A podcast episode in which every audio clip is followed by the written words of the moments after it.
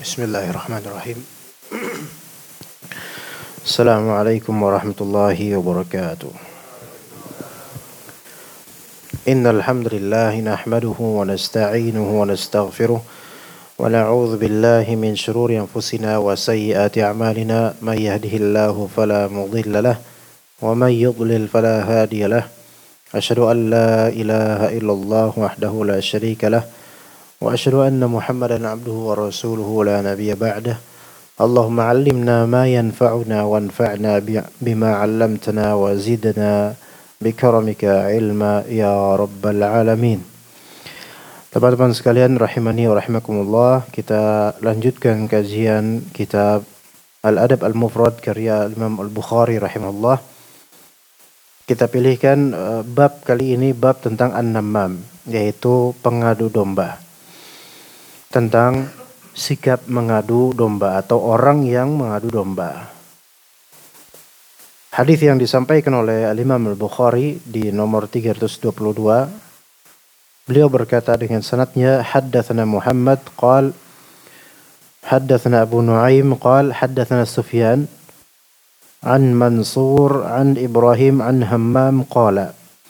Jadi Hammam di sini berkata Kunna ma'a Hudzaifah Kami saat itu sedang bersama Hudzaifah seorang sahabat Nabi yaitu Hudzaifah bin Al-Yaman Maka ada yang berkata kepada Hudzaifah begini, "Inna rajulan yarfa'ul haditha ila Uthman." Ada seorang pria yang uh, yarfa'u al-haditha ila Uthman. Itu ada seorang yang melaporkan suatu perbincangan kepada Uthman bin Affan. Itu ada seseorang ngadu ke Uthman, "Wahai Uthman, ada yang berkata tentang engkau begini begini begini." Ya jadi Utsman bin Affan sebagai khalifah. Terus ada seorang pria ngadu, ngelapor ke Utsman, "Wahai Utsman, ada yang ngomongin engkau begini begini begini." Ngomongin jelek maksudnya. Maka kemudian Hudzaifah ketika mendengar cerita seperti itu yaitu ada yang mengadu ke Utsman, maka berkata Hudzaifah al-Yaman, "Sami'tu an-nabiyya sallallahu alaihi wasallam yaqul" Aku pernah mendengar Nabi SAW berkata, La yadkhulul jannata qattat. Tidak masuk surga orang yang qattat, mengadu domba. Ya. Nah, di sini kan konteksnya ada seorang ngadu. Ngadu ke Uthman bin Affan selaku pemimpin ketika itu. Ibaratnya gini, ibaratnya. Seorang ustadz punya tim, baik kameramen atau orang terdekat atau pengawal atau driver. Maka orang terdekat Ustadz ini kemudian bilang ke Ustadz, Ustadz ada yang ngomongin antum Ustadz. Ya, Fulan ngomongin antum, katanya antum tuh begini begini begini Ustadz. ngomongin jelek. Ya. Maka otomatis kan biasanya Ustadznya tersinggung lah atau mungkin baper lah ya atau adalah perubahan di wajahnya. Artinya tadinya hatinya biasa aja, tiba-tiba kemudian menjadi keruh. Gara-gara laporan tersebut. Dan yang tidak hubungan Ustadz ini dengan fulan atau dengan Ustadz lainnya baik. Tetapi gara-gara hal tersebut, kalimat tersebut akhirnya menjadi keruh hubungannya. Baik putus hubungan atau mungkin ke depannya bertengkar antar Ustadz. Bisa aja seperti itu. Maka ini yang disebut apa namimah. Ya, namimah mengadu domba. Tapi redaksi hadisnya itu la yadkhulul jannata qattat. Tidak masuk surga qattat. Dalam redaksi lain la yadkhulul la yadkhulul jannah an-nammam. Nammam yaitu pengadu domba. Apa bedanya nammam dengan qattat? Dua-duanya sama-sama mengadu domba. Tetapi dibedakan oleh sebagian ulama antara pengadu domba yang disebut nammam dengan pengadu domba yang disebut qattat. Nammam dikatakan di sini oleh Syekh Sa'id Sa'id Ar-Ruslan, Muhammad bin Sa'id Ar-Ruslan hafizallah. Namam adalah alladhi yahdurul qissata fayanquluha ala jihatil fasadi wasyarr. Namam pengadu domba yang pertama adalah yang menyimak kisah langsung dan kemudian memindahkan kisah tersebut dengan maksud kerusakan dan keburukan. Ini namam pengadu domba. Ya, jadi ketika dia ini sang namam, si namam ini lagi di majelis ribah misalnya. Di majelis ribah sedang membincangkan tentang kejelekan fulan atau fulan, fulan, fulana. Dia dengar langsung di majelis tersebut, dia berkecimpung dalam majelis ribah tersebut. Ah, kemudian ketika mendengar aib atau fulan menjelekkan fulan, maka kemudian dia berikutnya, step berikutnya datang ke fulan yang dijelekkan. Dan kemudian bilang, eh mas tahu nggak, fulan-fulan itu ngejelekin sampean loh. Mereka bilang sampean begini, begini, begini. Nah ini namanya namam domba yang mendengar langsung kisahnya di majlis, kemudian memindahkan kisah tersebut ke objek, ya ke objek. Adapun kotat, Nah pengadu domba juga, cuman kaifiyah atau tata cara ini ada sedikit berbeda. Yaitu alladhi yatasamma'u min haitsu la yu'lamu bih. Thumma yanqulu ma sami'ahu ala wajhil fasad. Al-Qattat ini lebih jelek lagi. Dia yatasamma' apa yatasamma' itu kayak misalnya uh, gimana ya? Contoh nih, ikhwan di sini lagi pada ngumpul berempat. Terus akh ini fulan di situ, nggak nggak ngumpul bareng. Tapi di situ ngapa? Mencuri pendengaran, apa namanya itu? Hah? Nguping, ya nguping. Nguping, ya. Dia memang kelihatan lagi zikir, ya. tapi nguping. Katanya zikir sambil bawa pakai tasbih. Tapi lisannya doang zikir, telinganya lebih besar daripada lisannya. Nguping dia. Dengerin ah-ah ini pada pada ngomongin fulan. Ini majelis riba. Dia nggak masuk ke majelis riba. Dan dia tidak diizinkan untuk menyimak. Tapi dia nyimak dari jarak sekian meter. Tapi dia nyimak. Telinganya tuh benar-benar peka dia kalau urusan gini. Ya. Kemudian dengar, nyimak. Wah mereka pada lagi ngomongin ini nih. Wah awas lo ya. Ntar gue laporin lo. Nah gitu. Nah kemudian dia nukil dan dia pindahkan kalimat-kalimat ribah ini kepada objek yang diribahi. Atau mungkin kepada orang lain yang kemudian akan menjadi sumber kericuhan. Nah ini namanya kotat. Ini lebih buruk karena orang seperti ini menjamak menggabungkan dua keburukan. Keburukan pertama apa? Keburukan tajasus namanya. Tajasus tadi nguping, memata-matai dan semisalnya. Ini buruk. Keburukan yang kedua yaitu apa? Namimah, yaitu keburukan adu domba. Jadi ini lebih buruk lagi. Ya, Apakah termasuk misalnya uh, rumah tangga orang? Ya, rumah tangga orang. Ya. Misalnya ini bapak-bapak ini lagi ngobrol. Dan ada di antara bapak-bapak ini beliau uh, misal misal ini dan ini real, uh, kadang terjadi di antara bapak-bapak ya ikhwan-ikhwan kita sedang membicarakan janda fulan Ya.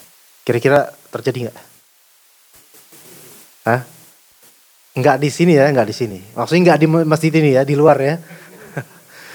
ya, sedang membicarakan janda fulan. Dan mereka semua punya istri. Ada satu ikhwan yang beliau itu telinganya itu lebih besar daripada dirinya. Nah kemudian menyimak dari radio sekian, wah ini lihat nih, gua bakal laporin ke bini-bini lu pada. Ya, mereka sambil ngobrol tentang janda fulan ini ada janda baru beliau baru ditalak. Tiga bulan lalu kayaknya udah selesai masa haid ini siap untuk dinikahi kayaknya. Ngobrol gitu. Ah, aku yang di sini kemudian nge-WhatsApp atau ngadu ke sebagian bini mereka. Bukti tahu nggak suami anti tuh ngobrolin fulana kira-kira istri sebel nggak denger itu atau gembira, alhamdulillah suami saya mendapat, insya Allah saya dapat adik baru gitu nggak kira-kira? Nggak bakal itu. Iya, nggak bakal itu. Iya, itu sampai minyak goreng turun sepuluh ribu nggak bakal. Maka akhirnya terjadi rumah tangga renggang gara-gara itu. Nah itu namanya kotat. Diam-diam nyimak ya. Hati-hati yang seperti ini ya. Menjemak dua keburukan. Nah, ikhwas sekalian di sini uh, tadi kisahnya seorang pria menceritakan suatu omongan ke Uthman bin Affan. Ya. Jadi gara-gara itu nanti bisa terjadi apa? Percerai beraian antara pemimpin, penguasa dengan rakyatnya, atau orang dengan orang lain, atau penguasa dengan pejabat lainnya, dan seterusnya. Maka hati-hati yang seperti ini. Dalam riwayat Muslim disebut la yadkhulul jannata namam. Tidak masuk surga pengadu domba. Tapi di sini kan kita agak bertanya mungkin. Pengadu domba ini masih muslim atau kafir? Muslim, tidak keluar dari Islam. Tetapi kok disebutkan tidak masuk surga? Berarti dia di neraka selamanya dong. Nah, di sini yang perlu kita jawab. Bagaimana menafsirkan hadis ini? Ditafsirkan begini. Mungkin yang pertama, yaitu la yadkhulul jannata alladhi yastahillun namimata ma'al ilmi bikauniha haraman. Ingat jemaah sekalian, bahwasanya menghalalkan yang jelas haram baginya itu bisa membuat seseorang keluar dari Islam. Di antara pembatal keislaman adalah menghalalkan yang jelas baginya haram. Maka boleh jadi hadis ini ditafsirkan begini. Tidak masuk surga artinya ke neraka selama-lamanya orang yang menghalalkan adu domba padahal dia tahu itu haram. Maka hati-hati. Menghalalkan yang jelas Allah haramkan dan dia tahu itu haram itu bisa mengeluarkan dia dari keislaman sehingga bisa kekal di neraka karena kafir gara-gara menghalalkan yang jelas haram baginya. Ini tafsiran pertama. Atau tafsiran kedua, maksud dari tidak masuk surga pengadu domba, tafsiran kedua, dan ini lebih populer dalam kalangan ahlus sunnah, yaitu maksudnya tidak maksud tidak masuk surga terlebih dahulu, melainkan dia dicuci dulu di neraka. Maksudnya bukan orang yang pertama-tama masuk surga, bukan merupakan orang yang tanpa masuk neraka langsung masuk surga, enggak. Melainkan orang ini akan dimasukkan dulu ke neraka gara-gara sikap mengadu dombanya dia. Dan ini menunjukkan bahwasanya, kalau tafsiran kedua menunjukkan bahwasanya mengadu domba termasuk dosa besar. Termasuk dosa yang besar sekali bahkan. Karena kerusakannya itu masif kadang-kadang. Ya, makanya kata sebagian dari ulama yufsidu an-nammamu sa'atan ma la yufsidu sahiru sanatan. Ya yufsidun namamu sa'atan ma la yufsidu sahiru ma ma yufsidu sahiru sanatan. Pengadu domba itu bisa merusak sesuatu dalam jangka sesaat. Yang mana penyihir aja itu baru bisa merusaknya setahun. Jadi mengadu domba itu bisa lebih berbahaya efeknya dibandingkan menyihir. Efeknya dari segi efek, mengadu domba itu lebih cepat, kadang lebih masif dibandingkan menyihir. Tetapi dari segi dosa, mana yang lebih besar Pak? Dosa sihir atau dosa domba? Dosa sihir. Karena sihir ini mainnya syirik ya, lebih besar lagi ya, syirik besar bahkan. Ya jadi dari segi dosa memang lebih besar dosa syirik dosa sihir karena itu syirik besar. Tapi dari segi efeknya biasanya lebih cepat dan lebih masif adu domba. Ya ini bahaya ya. Dukun-dukun itu kalah sama sama ibu-ibu yang suka jalan mengadu domba. Dan di antara karakter pengadu domba yang paling pertama itu rajin ribah. Ya, orang itu nggak mungkin bisa dia ahli mengadu domba kecuali rajin ribah. Ya, dan ini banyak terjadi pada kalangan perempuan. Banyak terjadi pada kalangan perempuan ibu-ibu ya. Ibu-ibu. Itu yang pertama ya, rajin riba. Dan kedua, pengadu domba karakternya itu suka apa namanya? masya yaitu sering uh, jalan dari satu pihak ke pihak lainnya. Faham nggak maksudnya Pak? Pengadu domba itu dia tuh nggak cuma diam duduk gitu ada. Melainkan ngobrol sama fulan, ngobrol juga sama fulan, ngobrol sama fulan. Ini namanya masya, masya, yamsi, melaku-melaku, jalan-jalan, ke mana-mana tuh jaringan yang luas. Maka boleh jadi orang palu domba itu punya jaringan luas. Bergaul ke siapa pun, ke banyak orang, ke banyak pihak. Makanya di surat Al-Qalam, Allah Ta'ala berfirman, Hammazim masya'im binamim. Masya itu merupakan sifat hiperbola dari berjalan. Yaitu sering berjalan. Berjalan ke mana-mana untuk namimah, ngadu domba. Sekarang ke tetangga ini. Nanti ke tetangga itu, kemudian ke RT sana. Jadi suka ke mana-mana tuh orang. Dia bersuka ke mana-mana. Ngider ke mana-mana tiap pagi tuh. Mungkin ngidernya itu cuma pengen nyari obrolan saja. Tapi akhirnya terbiasa ghibah, akhirnya terjadilah namimah. Karena terbiasa membicarakan kejelekan orang, maka tanpa sadar seorang ibu-ibu biasanya itu, dia menjadi namam, pengadu domba. Ini sering kali tidak disadari. Makanya kalau kita punya istri, bergaul boleh, tapi jangan kebanyakan. Dan juga pun jangan jangan kalau bisa diusahakan tidak membicarakan kejelekan orang. Taib. Jadi karakternya dua. Pengadu domba itu mesti suka ribah dan kedua suka berjalan ke mana-mana. Makanya Nabi SAW ketika beliau melewati sebuah dua kuburan di Madinah, melewati dua kuburan, ya kemudian kata beliau innahuma la yu'adzaban. Kedua sahibul qabr ini sedang diazab. Wa ma yu'adzabani fi kabir. Dan keduanya tidaklah diazab kecuali uh, sesuatu yang dianggap ringan oleh orang. Salah satunya apa? Fakana yamshi bin namimah. Satunya nih suka jalan ke mana-mana membawa bekal adu domba. Nauzubillah min dzalik. Jadi adu domba itu adalah salah satu dosa besar yang berefek pada alam barzakh pelakunya. Hati-hati. Dan itu belum lagi di akhiratnya nggak tahu gimana. Karena tidaklah terjadi suatu adu domba melainkan terjadi hutang harga diri. Maksudnya apa hutang harga diri? Yaitu harga diri orang tercabarkan dengan itu sehingga nanti akan ditutup di akhirat. Ingat bahwa saya ribahnya kita tentang seseorang itu akan menjadi hutang di akhirat dan menjadi saham pahala untuk orang yang kita ribahi. Kecuali beberapa model ribah. Ada ribah yang diperbolehkan. Seperti uh, ribah terhadap orang yang rajin ngutang tapi nggak bayar atau terhadap maling. Tapi kita ribahi di bidang hutangnya saja dan di bidang malingnya saja. Misalnya ada fulan, dia terbiasa ngutang di warung. Kita pemilik warung nih, warung kelontong. Kan kalau kita punya warung kelontong, di antara risiko terbesarnya apa cuma?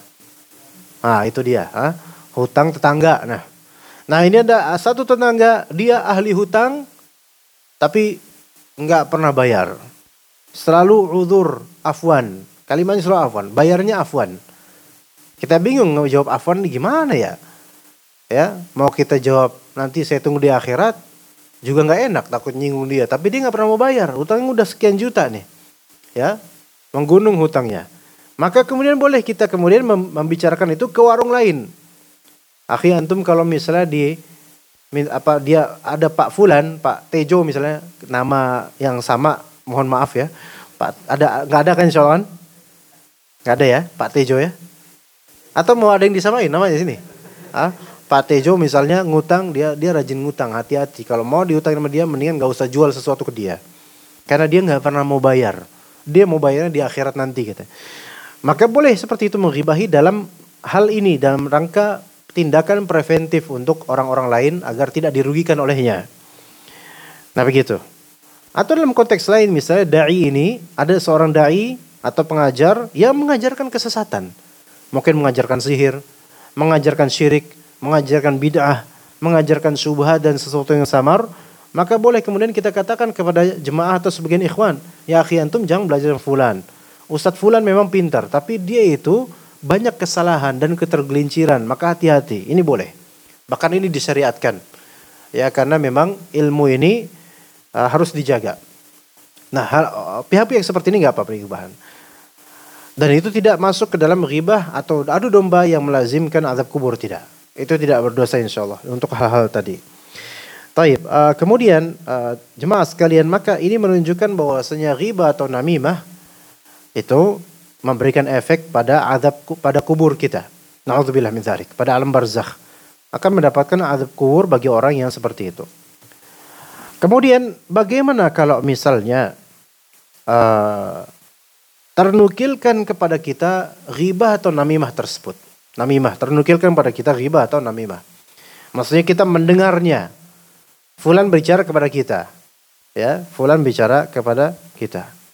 Nah, atau atau bicara kepada kita tentang fulan ngejelekin kita. Nah, ini nih kadang-kadang. Ya. Ya. Ada ada seorang syekh ya, seorang alim. Ada seorang syekh, seorang alim. Ini ini kajiannya insya Allah sampai jam 1.15. Kalau nanti jam 1 ada teman-teman berkepentingan atau berkewajiban silahkan uh, bisa izin ya. Ada seorang syekh, beliau di mobil dan ada beberapa ikhwan kita yang mengiringi beliau untuk melakukan perjalanan menuju tempat kajian. Syekh ini dari Saudi. Kemudian ada seorang di antara talib ini, di antara panitia ini bilang, Syekh, ada fulan bicara tentang engkau wahai syekh bahwasanya engkau begini-begini negatif. Maka syekhnya bilang, kenapa antum mengarahkan panah yang melesat justru diarahkan kepada saya? Ngerti nggak jemaah? Kenapa kok kamu itu ngarahin panah yang melesat, melenceng, tadinya nggak kena sama saya, malah kamu kenain ke saya, ngerti nggak? segala omongan orang di luar sana tentang diri kita dan kita tidak menyimak, nggak tahu, kita itu adalah panah-panah yang melesat, melenceng dari diri kita. Ya kan? Mereka ngejelekin kita nih, kita nggak tahu. Ghibahin kita, kita nggak tahu. Ya panah-panah itu nggak nyasar ke kita, nggak. Nggak menghunus, nggak nggak menghujam hati kita nggak. Melesat, Allah Ta'ala tutup, Allah Ta'ala halangi dari diri kita. Eh kemudian datang panglima domba, Cukup-cukup datang ngomongin, Syekh atau akhi, tahu nggak akh fulan tuh bicara jelek ke antum tentang antum. Kata kata dia antum tuh kalau tidur ngorok misalnya. Dan kalau ngorok itu mengganggu semua tetangga misalnya. Atau kadang antum tuh kalau misalnya dijelekin. Antum bilang ke dia, Anda belum pernah mendengar mereka ngomong gini. Mereka ini berusaha untuk memanah Ana, menembak Ana, dan melenceng. Tapi kenapa? Udah melenceng malah antum balikin pelurunya ke Anda dan lempar ke Anda. Maka yang jahat siapa sekarang? Ya mereka jahat betul. Tapi yang lebih jahat siapa? Ini yang menukil ini. Ini yang menukil. Dan betapa tidak sedikitnya dai-dai ya, ini dai dai secara umum di Indonesia dan di mana pun, apa pun alirannya, pertengkaran antar dakwah dan antar dai, antar majlis, antar kubu dakwah itu dimulai dari cerita yang dilampirkan oleh orang terdekatnya Ustadz disampaikan ke Ustadz marah itu Ustadz akhirnya paham nggak maksud saya di sini? Hah? yang tadinya Ustadznya netral nggak tahu apa-apa baik-baik aja terhadap fulan-fulan biasa aja. Tapi karena muridnya ini kemudian atau orang terdekatnya kemudian bilang Ustadz tahu nggak Ustadz? Fulan tuh di majlisnya bilang tentang Ustadz tahu nggak? Gini, gini. Oh ternyata dia gitu ya kata Ustadz. Mulai ya keruh akhirnya. Tadinya jernih, biasa aja disampaikan akhirnya mulai berpisah, bercerai-berai. Lihat, ada nggak tukang sihir, dukun bisa melakukan itu ke Ustadz? Nggak bisa dukun. Dukun pakai ramuan apa pun, pakai jin mana pun, mental jin-jinnya. Iya, jinnya bilang ke dukunnya, Akhi anda nggak bisa akhi kata jinnya kedua, anda nggak bisa melakukan ustadz ini. Dia banyak zikir, banyak wirid. Tapi ternyata ini orang terdekatnya Ustadz, atau muridnya Ustadz, atau istri Ustadz, atau anaknya Ustadz, orang terdekat Ustadz. Kemudian malah justru yang membawakan hal seperti itu kepada Ustadznya sehingga keruh suasana, hal yang tidak bisa dilakukan oleh dukun sekalipun. Baik dukun Banyuwangi, atau dukun Dayak sekalipun nggak bisa. Nggak bisa. ya Atau dukun Banten nggak bisa. Nggak bisa melakukan ini. Wiritannya nggak bisa mereka. Jin-jinnya nggak mampu. Karena ini Ustadz besar, zikirnya Masya Allah. Tapi dengar kalimat dari muridnya sendiri langsung keruh suasana. Maka ini bahaya jemaah sekalian. Mau tahu di antara bahayanya yang diceritakan oleh sebagian salaf kita. Ada dalam kitab Ihya Ulumuddin karya Imam Ghazali. Ya, kita maksud saya di sini nggak nggak melazimkan kitab nggak bermaksud kitab Ihya Ulumuddin ini kita baca gitu enggak jangan. Maksudnya di sini adalah ada satu kisah yang bermanfaat untuk kita dalam kitab tersebut. Ya, semoga Allah rahmati Al Ghazali Imam Ghazali rahimahullah. Nah di sini Imam Ghazali rahimahullah menceritakan walaupun sanatnya saya belum meneliti sanatnya terputus sanatnya tapi uh, ada seorang tabi'ut tabi'in yaitu Hamad bin Salam namanya. Dia beliau, merupakan seorang tabi'ut tabi'in yang besar, maksudnya masyhur, populer, ahli hadis, ulama, masya Allah. Nah beliau menghikayatkannya. Hamad bin Salamah menceritakan seperti ini. Ada suatu ketika di pasar perbudakan, pasar budak dulu adanya pasar budak. Jadi pasar isinya budak-budak yang dijual. Budak manusia budak. Nah di zaman ketika zaman tabi'ut tabi'in perbudakan masih ada.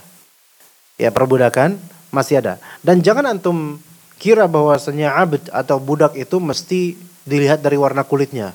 Mesti hitam orang kulit. Enggak mesti. Karena di zaman ketika itu, setelah Rasulullah SAW wafat, ya, Abu Bakar, Umar, terutama di zaman Umar, terjadi futuh, futuhat, yaitu terjadi apa? Terjadi pembebasan lahan dan ekspansi dakwah dari area Persia, area Romawi yang dijajah Romawi tadinya, dan kemudian usara atau tawanan-tawanan banyak dari kalangan Persia maupun Romawi. Kira-kira orang Persia kulitnya warna hitam atau putih, Pak? Putih insya Allah. Romawi Pak putih. Muka barat Pak. Ya, jadi tawanan muka barat dan jadi budak. Gimana Pak? Punya budak, matanya biru, kulitnya putih. Enak gak Pak? Kalau budaknya perempuan pula. Kira-kira gimana? Masya Allah ya. Impian yang tidak mungkin tercapai ya. Ya. Nah ini ada budak-budak ya. Budak mereka itu kastanya itu di bawah merdeka. Seperti kita kan orang merdeka. Tapi mereka budak karena tawan perang. Dan mereka mungkin masih ada yang kafir dan kemudian jadi budak. Baik. Di sini ada pasar budak. Nah, ada seorang bapak-bapak menjual budak. Dan terus ada bapak lainnya yang lagi mencari budak. Maksudnya pengen beli budak. Ini ada tawaran budak nih. Eh, saya beli ya. Taib, beli. Maka kata pemilik budak asalnya, pemilik asal budak ini bilang, ini harganya sekian, silakan saya beli. Tapi ini kan barang dagangan. Budak itu boleh diperjualbelikan. Nah, namanya jual beli. Kalau misalnya kita punya aib, di barang yang kita jual, maka aib tersebut harus dijelaskan. Entah kayak mungkin dia ada kesalahan cetak atau gimana atau barang second atau gimana. Maka pemilik asal budak ini dia bilang ke pembelinya, "Pak, ini lahu aib. Dia punya aib budak ini. Apa aib itu? Aibnya adalah dia suka namimah. Suka ngadu domba, suka menukil kalam orang. Maksudnya menukil memindahkan kalam orang ke orang lain. Maka pembeli ini, pembeli ini kemudian bilang, nggak masalah. Yaitu dia apa istisghar, yaitu menganggapnya kecil, menganggap menganggap aib ini kecil. Aib budak ini kecil, aibnya cuma apa? Suka adu domba itu aja. Ah, gampang. Itu bisa aib bisa termaafkan. Jadi menganggap remeh uh, aibnya. Akhirnya dibeli, deal deal, kelas sah pembeliannya, jual beli sah. Tapi kita beralih ke cerita bapak ini sekarang sudah membeli apa? Membeli budak yang punya aibnya apa aibnya? Namimah ini ya itu satu Apa yang terjadi kemudian? Tapi berlalu berlalulah hari-hari kan eh, bapak ini punya istri. Bapak ini punya istri. Maka kemudian budak ini mulai beraksi nih dengan kebiasaannya. Budak ini bilang ke istrinya, istri majikannya ya. Uh, bu, ya, Tahu nggak ada sesuatu yang mau saya sampaikan ke ibu? Inna zaujaka yuridu an yatasarra alaika. Suami ibu itu sebenarnya pengen yatasarra alaika. La yuhibbuka. Dia tidak la, in, uh, zaujaka yuridu an yatasarra alaiki. La yuhibbuki. Suami ibu itu sebenarnya nggak cinta lagi sama ibu. Suami ibu pengen dia tasarra. Tasarra ya tasarra apa ya? Artinya apa? Pengen nikah siri pengen nikah lagi secara siri diam-diam karena dia sudah nggak begitu cinta lagi sama nggak nggak suka lagi sama ibu mungkin udah ya udah udah tua atau gimana ya kira-kira kalau digituin kira-kira istri gimana ya kawan hmm. berang atau seperti tadi alhamdulillah ada adik baru Hah? Ya berang marah. Wah kurang ajar gitu kan wah dan seterusnya. Tapi budak ini punya solusi. Tapi anak punya solusi saya punya solusi bu. Ya. Saya punya solusi supaya suami ibu cinta lagi sama ibu. Caranya gimana? Nanti malam, begini caranya, nanti malam ambil potong beberapa helai, ya ambil beberapa helai dari jenggot suami ibu. Ya, tapi ngambilnya jangan pakai gunting. Ngambilnya pakai pisau. Gimana? Ini kan? Seret gitu kan ya? Ngambil pakai pisau. Kalau pakai gunting kan gampang ya. Atau di zaman itu nggak ada gunting kali, ya nggak tahu dah. Ya. pakai pisau ambil, ya gitu. Supaya apa? Supaya nanti jenggotnya kan jenggot kan rambut ya. Kalau bulu tuh masih kecil-kecil tuh baru bulu tuh kayak sebagian dari teman-teman di sini. Tapi kalau ini nih udah rambut nih. Nah, rambut ini nanti kasih ke saya biar saya pelet suami ibu dengan modal rambut tersebut supaya suami ibu bisa cinta lagi sama ibu. Paham gak di sini kawan? Hah?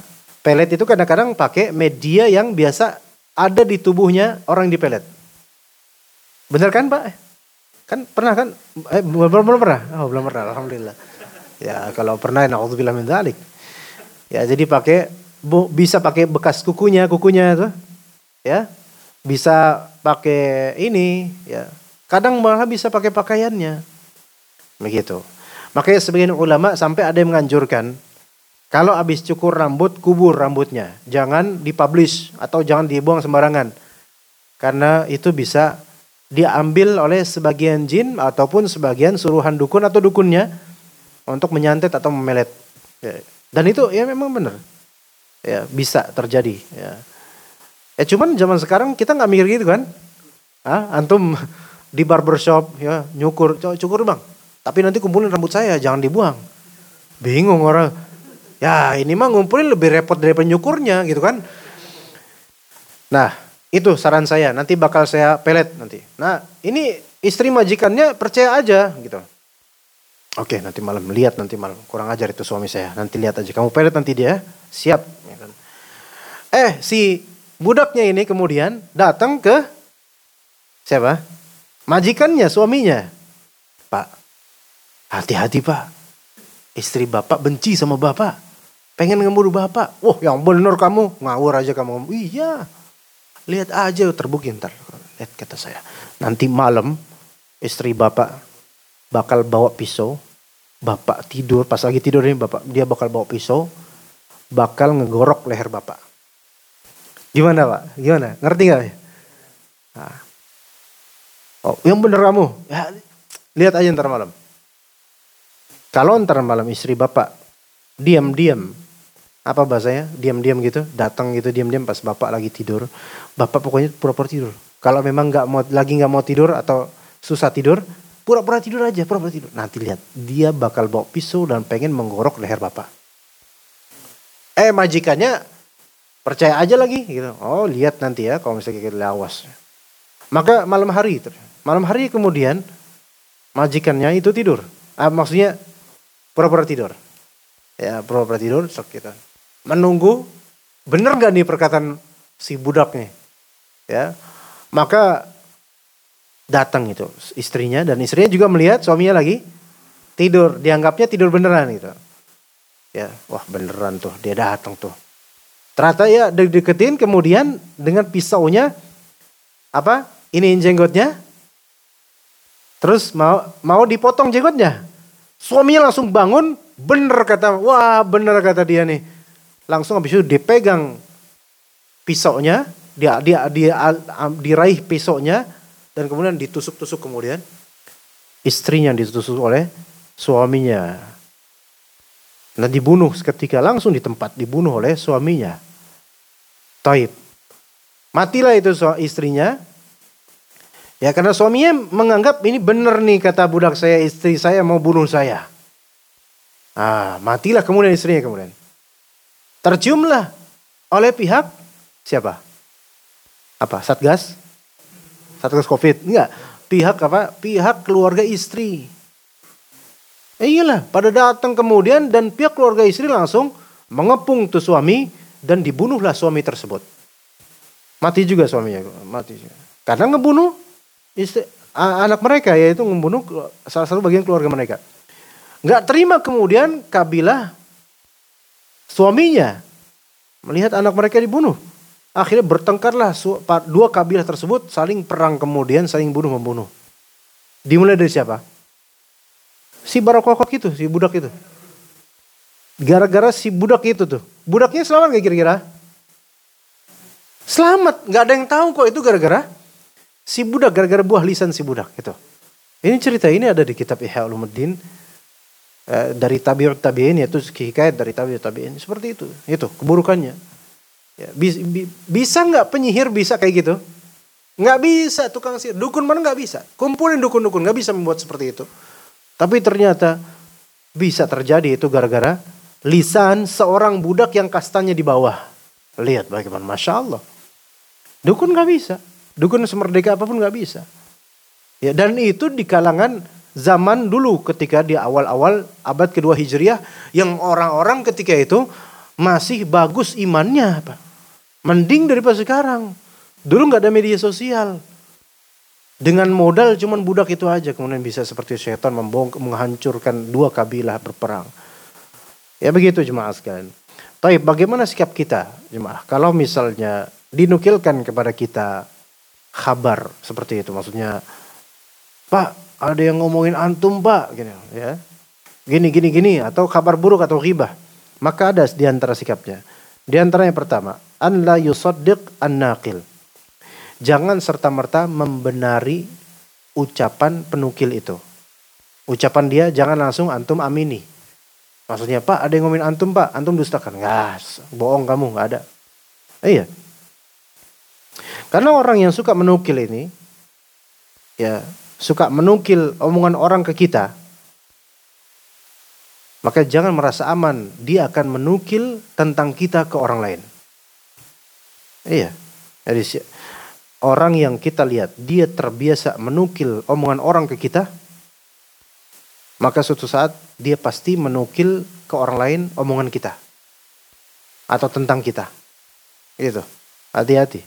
Ya, jadi jangan langsung percaya. Anda nggak percaya. Ya, enggak. As, antum mengaco aja. Nggak bakal nih ngomong kayak gitu. gitu kan. Jangan langsung percaya. Kenapa? Karena namam, pengaruh domba, ahli riba, itu fasik. Ahli riba itu fasik. Orang yang suka cerita tentang kekurangan orang lain itu fasik. Baik perempuan, apalagi perempuan nih. Atau laki-laki. Ajaib kok laki-laki suka kayak gini. Cerita tentang kejelekan orang terus. Maka ini ahli ghibah. Walaupun dia legalisir dengan apa? Maaf ya, ini saya bukannya ngomongin orang. Lah, terus ngomongin siapa? Ngomongin ngomongin setan apa ngomongin siapa? Ya, itu biasanya dihalalkan dengan cara itu. Apa ya? Off the record ya Pak ya, off the record. Ini bukannya ngomongin. Tapi saya dapat kabar. Nah, bahasa basinya banyak. Mukaddimah prolognya tuh kayak gitu dia. Saya dapat kabar. Katanya gini gini gini.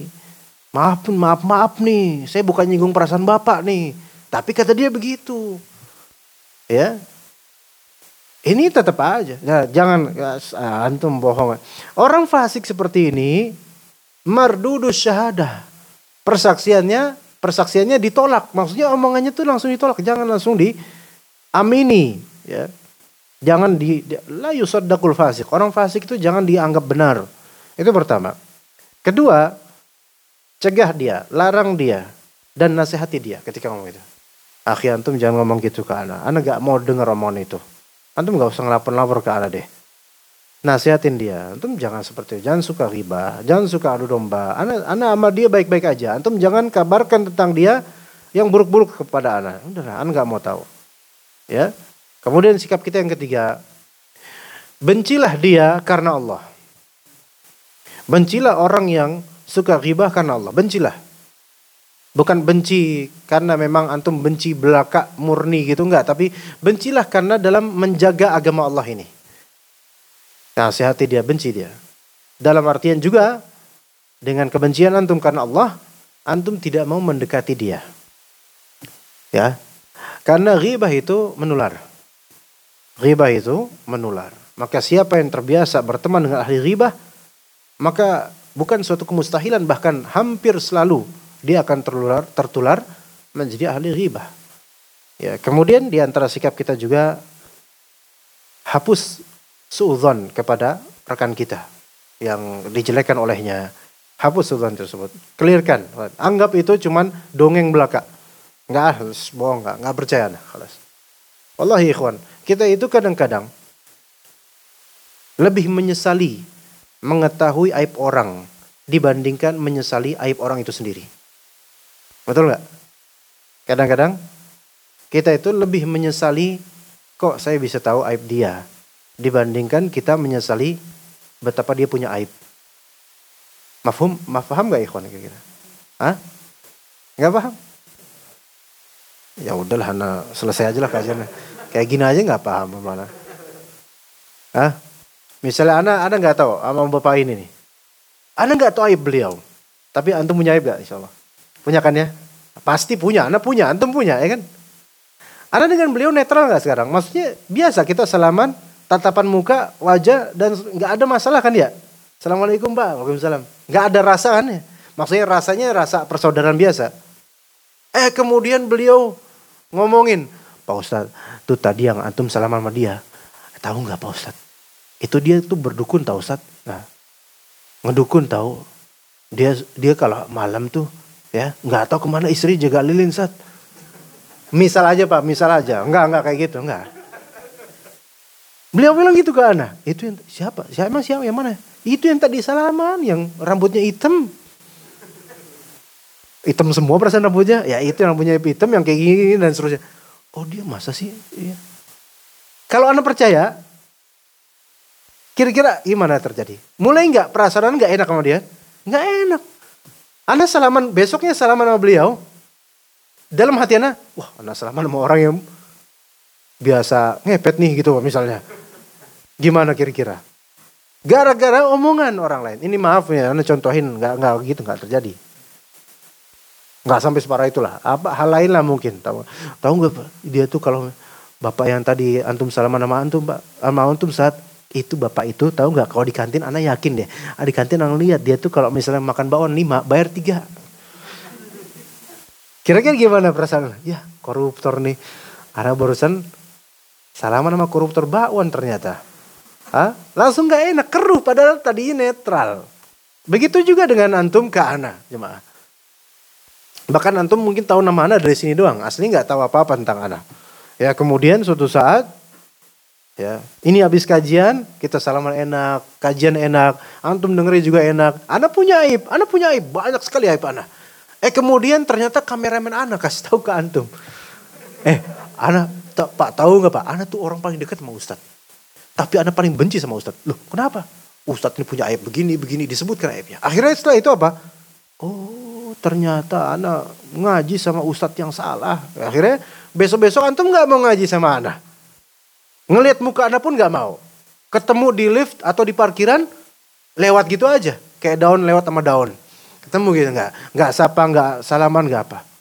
Atau ke panitia ngomong kayak gitu, misalnya. Akhirnya panitia nggak mengundang anak. Karena tahu aib anak habis itu. Tuh lihat, gara-gara cerita-cerita seperti itu. Yang tadi netral, hatinya enak, tercerai berai gara-gara hal seperti ini. Maka jangan dah, kalau misalnya kita dengar selentingan kabar jelek, hapus. Kau bisa lupakan. Nasihati orang tersebut. Udahlah, nggak usah, antum nggak usah ngelapor ke anak. Seperti itu. Kecuali untuk hal-hal yang boleh dihibahkan seperti masalah hutang. Atau orang ini memang zalim, ya dan merugikan banyak orang misalnya. Nah ini mungkin boleh, tapi di bab itu saja, tidak sampai ke hal-hal lainnya. Wallahu a'lam. Taib, ada pertanyaan? Seperti tidak ada insya Allah. Nggak ada Pak ya? Udah jam 1.15, tidak ada pertanyaan insya Allah? Ya, mungkin kita cukup sampai sini aja insya Allah ta'ala. Jazakumullah khair jaza atas kehadirannya dan juga atensinya. Barakallahu fi ulumikum jami'an. Wa sallallahu ala nabiyina Muhammad wa ala alihi wa sahbihi ajma'in.